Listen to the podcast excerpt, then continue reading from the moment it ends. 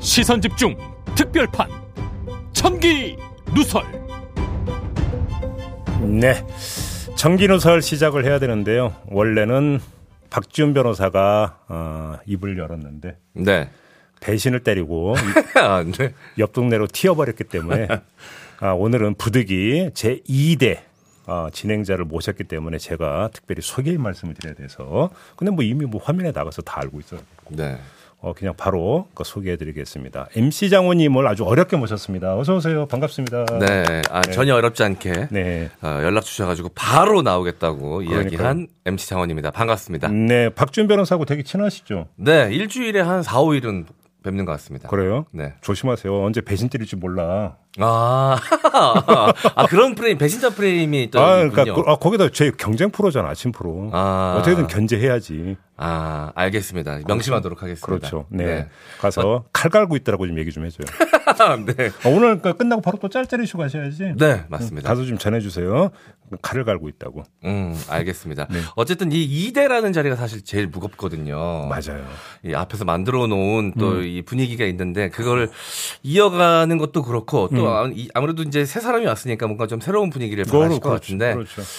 열심히 해보도록 하겠습니다. 그런 의미에서 제가 좀 열심히 하는 모습 좀 보여드리려고 커플이 됐잖아요. 새로운 커플이 됐지 않습니까? 오. 커플 이름 같은 게 좀 필요합니다. 그런 거 네이밍 잘하면 또 캐릭터가 잘. 그럼 이제 머털도사 얼추무당 버리고.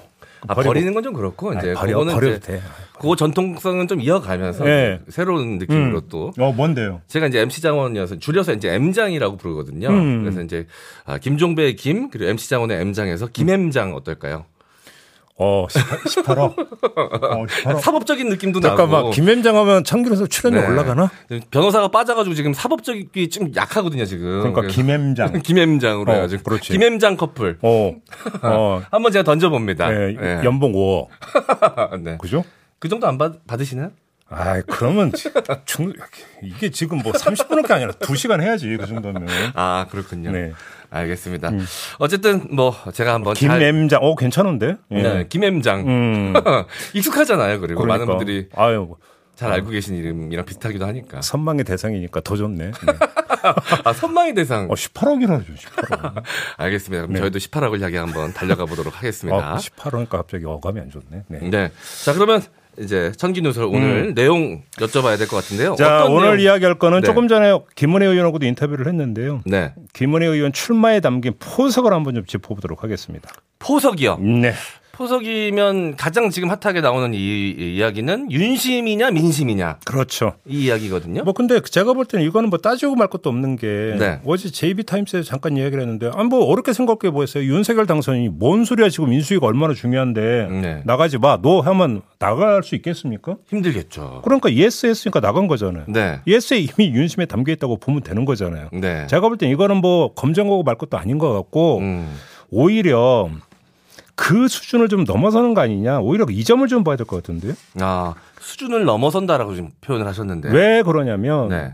김은혜 의원 출마설은 사실은 최근에 나온 이야기가 아니에요. 대선 때부터 사실은 나왔어요. 네. 김은혜 의원 주변에서 경기지사 도전 이야기가 많이 나왔었거든요. 네네. 그런데 그러면 윤석열 당선인도 당연히 알고 있었을 거잖아요. 그런 네. 이야기가 나오고 있다는 걸. 네. 알았겠죠. 당연히. 그런데도 저도 알고 있었으니까. 예, 인수위 대변인으로 발탁을 했단 말이에요. 그러면 인수위 일정과 지방선거 일정을 볼 때 만약에 그 지방선거 도전할 거면 중간에 그만둬야 되는데도 인수위 대변인으로 발탁을 했다. 네. 그리고 출마를 용인했다. 그러면 보기에 따라서 이건 뭐냐면 키워주는 느낌이네요. 키워줬다. 급을 올려줬다. 예. 이렇게도 볼 수 있는 거 아니겠어요? 네. 이 윤석열 당선자가 용인했다라는 그걸 전제로 두고 봤을 때는 키워준 게 맞을 수 있겠네요. 그러니까요. 이렇게 되어버리면 뭔가 큰 그림이 깔려 있는 거 아니냐라는 추측이 그 다음에 이제 따라붙게 되는 건데 네. 여기서 이제 많은 언론은 흥행을 이야기를 해요. 네. 그러니까 당연히 흥행이 되겠죠. 뭐냐면 유승민 전 의원의 이제 그 체급이 있고 정책 체급이 거기다가 인수위 대변인 이런 것들을 하면서 체급이 올라갔던 김은혜 의원이 맞짱을 뜬다. 네. 이러면 경선이 뜨거워지고 재미있어지고 네. 그러니까 흥행이 성공을 하고 그 성공이 본선 경쟁력을 높이는 것으로 이어지고 이렇게 되겠죠. 네. 뭐, 그렇기 때문에 이제 정치적 부가가 제가 창출이 되는 건데, 여기다가 이런 것도 있겠죠. 0.73% 차이였잖아요. 대선 결과가. 네, 그랬죠. 그러니까 윤석열 그 당선인의 입장에서 보면 이건 성에 차지 않는 결과죠. 반반이었으니까. 네.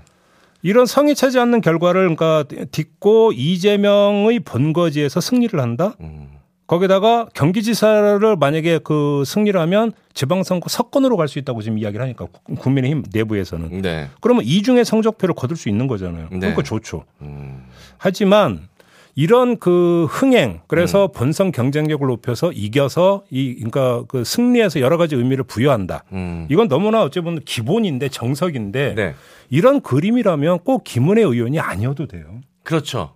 사실 꼭 김은혜 의원일 필요성 사실 할 수 있는 이야기 저격수였으니까 그렇죠. 할 수 있는 이야기가 좀 거친 이야기도 할 수 있다라는 고점 빼고 나서는 사실 그렇죠. 정치 경력도 짧고 여러 가지로 다른 의원들이나 인사들도 좀 떠오르는데 굳이 김은혜인 이유 그러니까 뭐냐면 그 유승민 전 의원이 당선돼도 이런 그림은 그릴 수 있는 거예요. 그럼에도 불구하고 김은혜 의원이 출마를 한다. 네. 그러면 유승민의 승리 말고 김은혜의 승리가 필요한 이유가 따로 있을 수 있다라는 건데 네. 제 분석이 여기서부터 시작이 됐는데 그래서 네. 출마에 담긴 포석이라고 제가 깐 건데요. 네. 그건 이중 포석입니다. 아 진짜 지금부터 이제 중요한 이야기가 나올 것 같은데 이중 포석. 이거는 그 이중 견제라고도 이제 말씀을 드릴 수가 있는데 네. 자 이중 견제라고 하는 게 뭐냐면은 이런 거 일단 원리가 간단한 건데. 네. 윤석열 당선인은 이제는 도전자가 아니라 방어자가 되는 거죠. 그렇죠. 대통령이 되니까. 네. 따라서 돌출이 됐건 아니면 잠복돼 있는 것이든지 간에 자신에 대한 도전적 요인, 도전적 인물을 견제를 해야 돼요. 지금부터는. 도전적 인물이요. 자기는 지금까지 도전점이 이제는 공성을 하는 게 아니라 수성을 네. 해야 되는 입장이다 보니까 문을 잘 지켜야 되는 거죠. 그러면 문을 부수고 들어오려고 하는 어떤 잠재적 요인을 제거하거나 관리를 해야 되는 거 아니겠습니까? 네네. 이걸 견제를 해야만 권력을 효율적으로 행사를 할 수 있고 집권 기반을 안정적으로 관리할 수 있는 거잖아요. 그럼 말씀하신 이중 포석은 도전적 요인, 대외적인 요인이 있을 것이고 대내적인 요인이 있을 그렇죠. 텐데 그 두 가지를 방어한다. 그래서 이중 포석. 그렇죠. 도전적 요인이 외부에서 있을 수도 있고 내부에서 있을 수 있는 거죠. 네. 그래서 이중 견제를 해야 되고 그래서 이중 포석을 놔야 된다라는 거고. 네. 바로 그런 점에서 김은혜 카드가 필요했을 수가 있다라는 건데요. 네. 여기서 그럼 외부 요인부터 한번 좀 살펴봅시다. 가장 먼저 떠오르는 이름은 당연히 이재명 고문. 그렇겠죠. 네. 그러니까 민주당 안팎에서 나오는 얘기를 종합하면 이런 거잖아요. 지방선거에서 지원 유세를 한다. 이걸 그러니까 토대로 이제 정치 재개를 하고 8월에 당권에 도전한다. 그래서 당 대표를 맡고 본격적으로 정치 행보를 긋는다. 이런 시나리오잖아요. 네. 이런 시나리오가 실제로 가동된다면 윤석열 당선인 입장에서는 취임과 동시에 정적과 공존을 해야 되거든요. 네, 그렇죠. 그렇지 않습니까? 굉장히 깔끄러운 상황이 되겠네요. 거기도 이제 정적이 뭐냐면 0.73%밖에 차이가 나지 않았던 정적이 되는 거죠. 부담스럽죠. 네. 그러니까 이런 상황을 막지는 못하더라도 그러면 도전자인 이재명의 영향력과 파괴력을 줄여놔야 되는 거죠. 이걸 막을 수는 없을 거예요. 제가 볼 때. 네. 막을 수는 없고 다만 그 영향력과 파괴력을 줄여야 되는데. 약화시켜야 되는데. 그러려면 어떻게 되느냐. 이재명의 지원 유세의 약발을 떨어뜨려야 되는 거죠. 네. 그래서 정치적 영향이 별로 그렇게 크지 않네.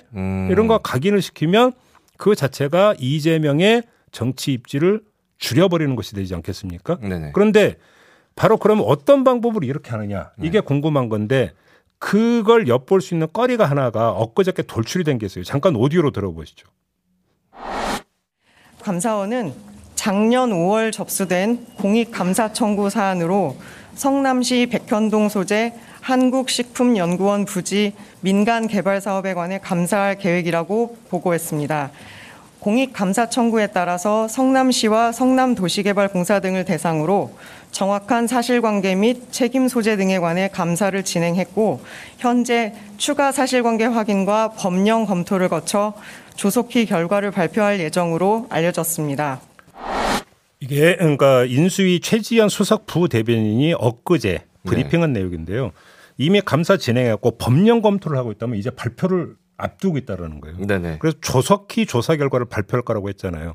이게 바로 뭐냐 백현동 의혹이잖아요. 네, 한국식품연구원 부지 네. 민간개발 이야기. 그러니까 여기서 밑줄 그어야 되는 게 조속히예요. 조속히. 네. 이 조속히가 지방선거 전이라고 한번 가정을 해봅시다. 그럼 어떻게 됩니까? 배구에 비유하면 감사원 감사할 결과에서 백현동 감사를 해봤더니 문제가 있다라고 만약에 발표를 해요. 그럼 이게 토스가 돼요. 네. 그럼 이 토스를 받아서 강 스파이크를 때릴 사람이 필요한 거 아니겠습니까? 네. 그게 누구겠어요? 김은혜. 만약 김은혜 의원을 여기서 소환하면 김은혜 의원은 대선 과정에서 이른바 대장동 저격수로 이미 활약했던 적임자라고 볼 수 있는 거 아니겠어요? 그렇네요. 그렇죠. 조금 전에 저희하고 인터뷰에서도 네. 대장동 문제 분명히 그러니까 짚고 넘어가겠다고 또 분명히 이야기를 했거든요. 네. 그리고 설령 감사원의 결과가 조속히 나오지 않는다 하더라도 제가 볼 때는 조속히 나올 것 같긴 한데 김은혜 의원이 나서야 대장동 백현동 문제를 쟁점화하는데 훨씬 용이하겠죠. 지방선거 쟁점으로 만들 수가 있겠죠. 아 그러면 아까 말씀하신 대로 이재명 고문이 지원 유세하는 데 있어서 조금 껄끄러워지고 불편해지는 것도 사실이고요. 그렇게 되면 지방 경기지사 선거가 뭐냐면 이재명 심판 선거로 끌고 갈 수 있다고 이제 계산이 서는 거 아니겠습니까? 네네. 그렇게 되면 그래서 만에 하나라도 여기서 경기지사 선거에서 국민의힘 후보가 이긴다. 이래버리면 이재명 고문은 또 심판을 받았다라는 레토릭이 가능해진다는 겁니다. 그렇죠. 그럼 어떻게 되는 겁니까? 이재명 고문에게 내상을 입히게 되는 거죠. 그렇네요. 네. 그렇죠. 지금까지 논리 구조를 딱 따라하다 보니까 네. 아, 굉장히 좀 설득이 되는데요. 더 나아가서 네. 만약에 김은혜 의원이 정말로 경기지사가 됐다고 가정을 해봐요. 그러면 아까 인터뷰에서 분명히 얘기하더라고요. 경기 그 지사의 권한으로 전면 감사에 들어갈 거라고 했어요. 네. 그러면 경기지사가 되면 이재명의 성남시정, 그다음에 경기도정 네. 이걸 집중적으로 털 수 있는 거가 되는 거 아니겠습니까? 그러면 네네. 이 과정 자체가 뭐가 되냐면 이재명 정치를 재개하는 정치인 이재명에 대한 견제구가 되는 거예요. 네. 그러면 보폭을 좁혀버리게 만드는 거죠. 이 자체가 견제가 되는 거 아니겠습니까? 네, 제가 궁금한 것 좀 여쭤봐도 되겠습니까? 네. 이런 역할을 하려면 이제 경선에서 이야기를 주로 하게 되겠죠. 그 다음에 좀 더 깊이 있게 이야기를 하려면 경선에서 돼서 본 후보가 돼야 되는데 네. 경선 기간에서 이거 이야기하기가 조금 시간적으로 여유가 좀 짧을 수 있지 않을까요? 아니죠. 이건 경선만이 아니라 이어갈 수 있군요. 본선까지 경선을 통과해서 본선까지 간다고 전제하고 지금 드리는 말씀이죠. 아 그렇죠. 오히려 더 중요한 것은 경기지사 본선이 되겠죠. 그래서 문제는 여기서 뭐냐면 유승민 의원이 만약에 본선에 나가게 된다면 네. 유승민 의원은 오히려 기본소득이나 이런 쪽으로 포커싱을 할 가능성이 있다라는 거죠. 그렇죠. 이렇게 되어버리면 이건 정책 논쟁이 되는 거죠. 아. 이재명 비리 캐기가 아니라 네. 컨셉이 달라지는 거죠. 원하는 그림이 아니니까. 그렇죠. 옆에서 그 이야기를 계속해서 해줄 사람이 필요할 수 있겠군요. 바로 거기서 이재명 견제라고 하는 지방선거를 통해서 그다음에 지방선거에서 승리해서 경기도를 접수한다고 전제한다면 네. 이재명 견제라고 하는 어떤 그 큰 목적을 그 전제해놓고 본다면 적임자는 유승민보다 김은혜다. 이런 그림이 성립이 되는 것이죠. 아. 이렇게 되는 거 아니겠습니까? 네네. 자, 그러면 유승민은 안 되는 이유를 지금 하나를 지금 제가 말씀을 드렸어요. 네. 그런데 또 하나의 이유가 있어요. 뭐냐면 이건 그 이재명 견제라고 하는 측면이 아니라 또 다른 차원에서의 어떤 견제가 필요한 게 있는데요. 네. 어떤 거냐면 자, 김은혜 의원은 출마 선언이 유승민 의원이 그러니까 전 의원이 출마 선언한 다음이에요. 물론 이거는 그 뭐 우연의 일치일 수도 있겠고 이런저런 사정이 있을 수가 있겠죠. 그런데 중요한 것은 유승민 견제라고 봐야 되는 또 하나 이유가 유승민 전 의원이 출마 선언하고 저희 시선집중국 인터뷰한 게 있었는데 네. 이 한 대목을 들으면 대충 감이 오실 거예요. 그거 잠깐만 좀 들어보시죠. 네. 그러면 만약에 그 의원님께서 이번에 이제 경기지사에 만약에 당선이 되신다고 예. 한다면 그것이 마지막이 아니라 또 하나 이제 발판이 되는 또 다른 출발이 되는 겁니까? 그렇게 되버리면? 거기에 대해서는 저는 뭐 생각이 분명합니다. 제가 만약 네. 도지사 당선이 되면 네. 그러면 4년 동안은 경기도지사로서 경기도를 정말 더 나은 경기도로 만들어야 되는 책임이 저한테 있는 네. 거니까 네. 제가 그 일을 잘하면 그러면 저한테도 또 다른 가능성이 생길 수 있는 거고 또 다른 도전이 있을 수 있다. 그 일을 못하면 뭐 경기도에서도 평가 못 받는 사람이 어디 가서 명함을 내밀겠습니까? 바로 네. 대선 염두에 둔 듯한 발언을 하셨네요. 바로 지금 대선 나오잖아요. 또 네. 다른 가능성이라는 게 대선 도전을 의미하는 거잖아요. 여기서 아까 이중 견제라고 했잖아요. 조금 전에 이재명 견제라고 해서 외부 견제잖아요. 네. 지금부터는 내부 견제인데요. 네. 자, 유승민 전 의원이 경기지사를 발판으로 삼아서 다시 대선 도전을 염두에 둔다면 자기 세력을 구축을 해야 되겠죠. 네. 정치적 행보도 계속 놓아야 되겠죠. 네. 여기서 문제가 발생할 수가 있는데요. 이 대목에서 세 가지 점을 점검을 해야 돼요. 첫째, 윤석열 당선인의 집권 기반이 약화된다면 아마도 그것의 발원지는 영남이 아니라 수도권이 될 가능성이 높다고 봐야 되겠죠. 그렇죠. 왜냐하면 수도권은 전통적으로 스윙보터 지역이기 때문에 네. 이슈에 민감하고 네. 만약에 윤석열 국정에서 뭔가 삐걱거려서 지지율이 떨어진다면 수도권부터 그게 나타날 가능성이 있어요. 네, 첫째. 네, 실제로 대선에서도 차이가 좀 있었고요. 그게 있고 두 번째. 국민의힘의 그 전통적 개파 구도로 보면은 수도권 대 영남의 구도였어요. 그래서 이 기본 구도의 상징 인물이 앞장서서 개파를 만든 거죠. 친이계와 친박계가 있었지만 네. 친이계의 어떤 그 가장 기본은 수도권 의원들이었어요. 네. 친박계의 어떤 주축은 영남권 의원들이었고 네. 이 점을 두 번째로 봐야 되고요. 세 번째, 유승민 전 의원은 윤석열 당선인과 그렇게 친하지 않다라는 거예요. 오히려 좀 불편한 쪽에 가까우시겠죠. 그러니까 대선 막판에 잠깐 지원 유세를 하긴 했지만 그거는 네. 진짜로 마음을 담아서 했던 지원 유세라기보다는 의무 참가에 가까웠던 면이 네. 있잖아요. 막판에 잠깐만 하셨죠. 그렇죠. 오히려 대선 과정 내내 거의 두문불출을 하지 않았습니까? 네. 이 세 가지 점을 한번 종합을 해보면 어떻게 되는 겁니까? 경우에 따라서는 유승민 이때는 만약 경기지사가 된다라는 가정이에요. 네. 유승민 지사가 수도권을 지지 기반 삼아서 잠재적 내부 도전자가 될 가능성이 높다는 얘기로 연결이 돼요.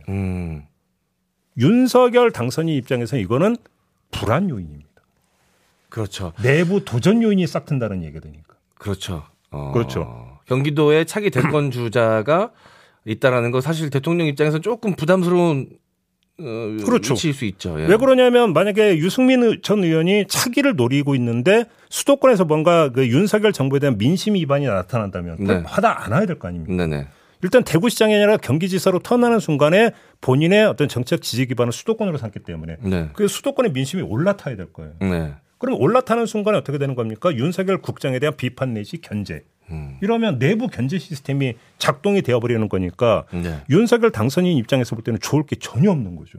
그러네요. 굉장히 부담스러운 상황이 연출될 수 있겠네요. 그렇죠. 네. 그러면 이런 가능성을 싹을 잘라버리는 게 나은 거 아닙니까? 윤석열 당선인 입장에서는. 그러니까 이런 어떤 가능성을 미연에 방지하기 위해서 가장 좋은 게 뭡니까? 가까운 사람이 경기지사가 되는 거겠죠. 아, 그 카드가 바로 김은혜 의원일 수 있다. 근데 요거를 제가 지금 드린 말씀 조금만 더 깊이 들어가면 아직은 물론 소설 수준일 수 있겠지만 네.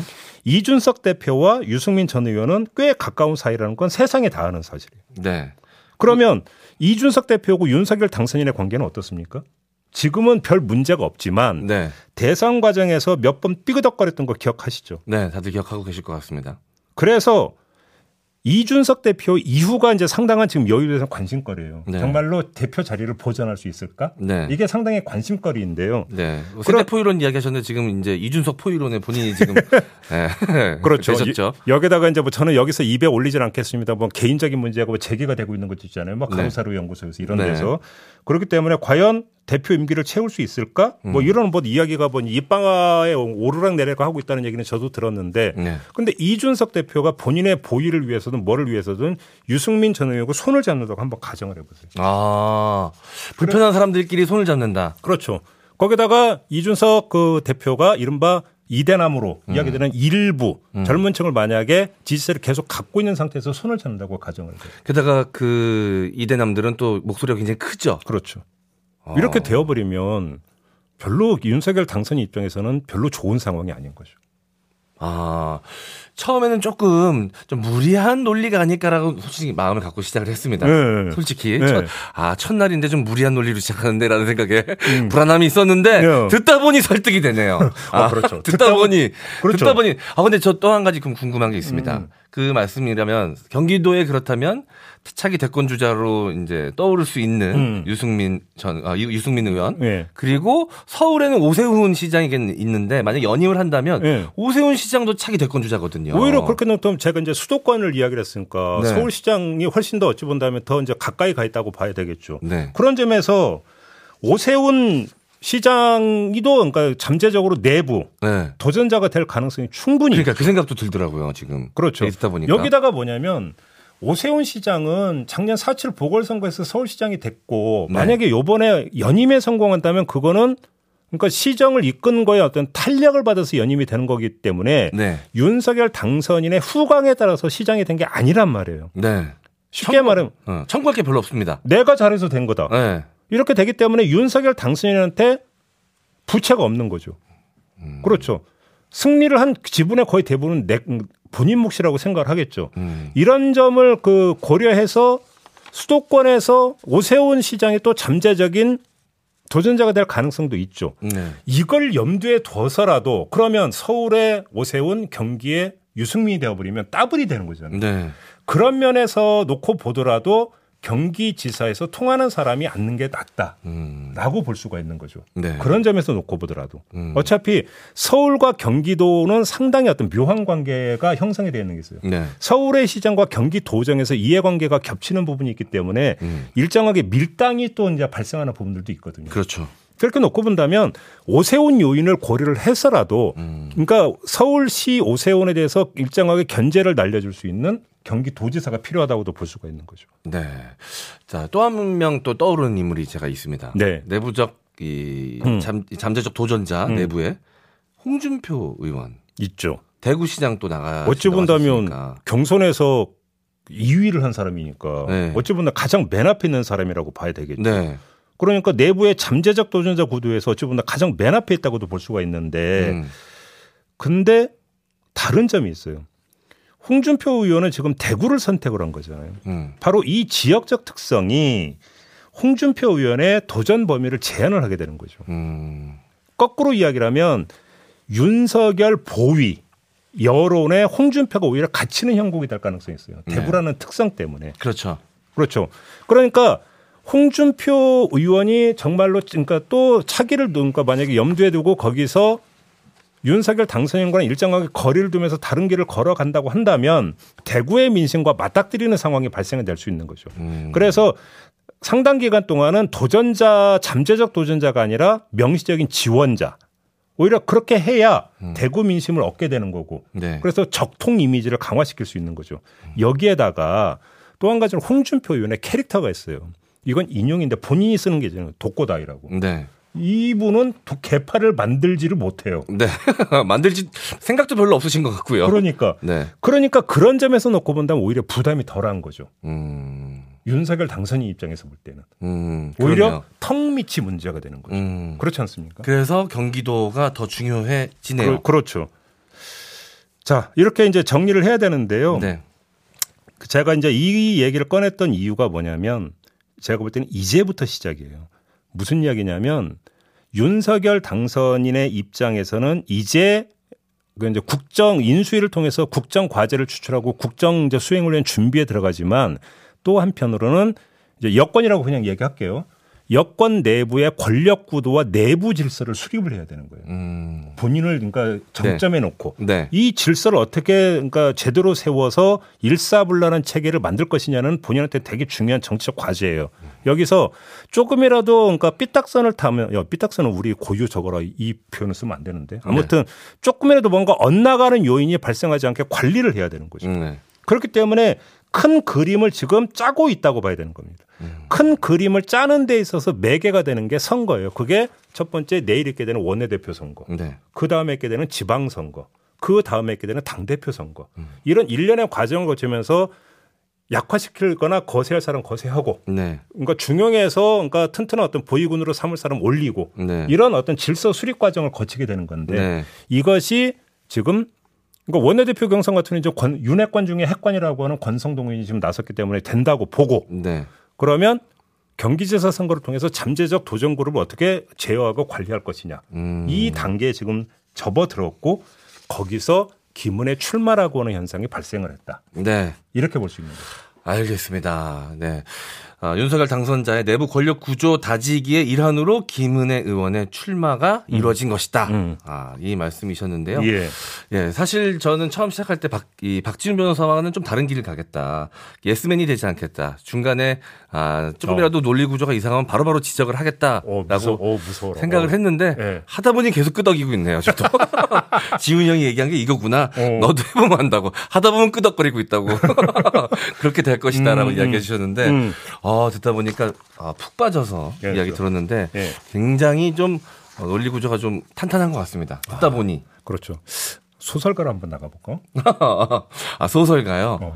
시사소설로. 일단 외모는 소설가에 일단 준비는 다 되신 것 같습니다. 아, 그래요? 나 지금도 기억해요. 작년 7월에 여기 와서 짤짤이 쇼하면서 나한테 뭐라고 그랬어? 네. 에로배우라고 해요. 에로배우라고 한 적이 없고 일본 특정 장르에 출연하시는 그러니까 그게 배우고. 그 얘기잖아 지금. 어제도 제가 뵙고 온 것 같아요. 근데 한 번만 출연시켜줘. 아, 그만큼 매력적이시다. 저는 그 말씀을 드리고 싶었던 거였습니다. 네, 네. 네.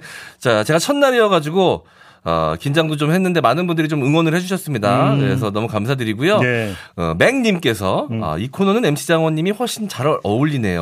라고 그러니까. 이야기해 주셨고요. 네. 감사합니다. 그냥 칭찬해 주신 것 같아요. 힘내라고. 이른거리님, M장은 배신하지 마세요. 그러니까. 아, 저는 그래도 네. 박지훈 변호사가 진행자로 가셨잖아요. 아이, 예. 배신은 농담이고 잘 돼서 간 건데 얼마나 그렇죠. 좋아요. 미담이죠. 아, 제가 이 미담이 전통이 되도록 만들겠습니다. 어, 그래요. 야망이 크시구만. 근데 아침 프로는 가지 마. 네. 저녁 프로 때. 알겠습니다. 그 정도 제가 예의는 네. 지키겠습니다. 네. 자, 거머리님께서 장원님 종배 아저씨한테 많이 배워가요. 라고 이야기해 주셨는데 벌써 첫날인데 벌써 많이 배운 것 같습니다. 자, 타이거 K님, 재치 번뜩 김엠장, 그나저나 장원님 따릉이는 대기시켜놨나요? 라고. 아, 자전거 타고 제가 또 TBS 쩔쩔이쇼로 넘어가야 돼가지고. 아, 자전거 타고 오셨어요? 자전거 타고 다녀요? 아니, 이제. 빨리 넘어가야 되니까 제가 이 따릉이라도 이용해야 되겠다라고 이야기했는데 그 이야기 해주신 것 같습니다. 네. 근데 저는 이게 근데 송 작가는 탈모 증기에서 김엠장도 좋지만 털보와 탈모 어때요? 이건 뭐예요? 제가 그 탈모 때문에 제가 걱정을 많이 하거든요. 숨 많은데 왜? 아, 근데 이제 저희가 외가친가가 좀 다 날아가셔가지고. 예, 그 제가 위태위태합니다. 오늘 내일 하거든요. 어렵게 부여잡고 있는 거라서 제가 고민을 많이 하는데 좋은 샴푸 있는지 제가 나중에 소개해드릴게요. 아, 감사합니다. 네. 아, 그럼 이렇게 풍성해질 수 있는 건가요? 그다음에 더 좋은 건 샴푸를 안 쓰는 게 좋대요. 아, 그래요? 네. 그럼 떡지잖아요. 아, 그런데 맹물로 샴푸 그 머리 감는 거. 아, 그게 좋대 그렇게. 샴푸 안 쓰세요? 그러니까 저는 맹물로 감기도 하고 샴푸도 교체해서요. 아, 일단 본인 안 하는 걸 추천하니까 별로 믿음이 가지 않네요. 네, 알겠습니다. 네. 오늘 저 첫날이어서 솔직히 좀 긴장도 되고 잘하고 싶다라는 생각도 많이 들었는데 네. 부족했던 것 같은데 많은 분들이 응원해 주셔서 네. 긴장이 좀 났습니다. 그리고 우리 또 그 M장은 또 바로 또 네. 박지훈 변호사하고 똑같이 빨리 그러니까 넘어가서 짤짤이 쇼를 해야 되기 때문에 네. 빨리 서둘러서 인사 나누고요. 다음 주에 뵙는 걸로 하죠. 네, 다음 주에 또 인사드리겠습니다. 수고하셨어요. 감사합니다.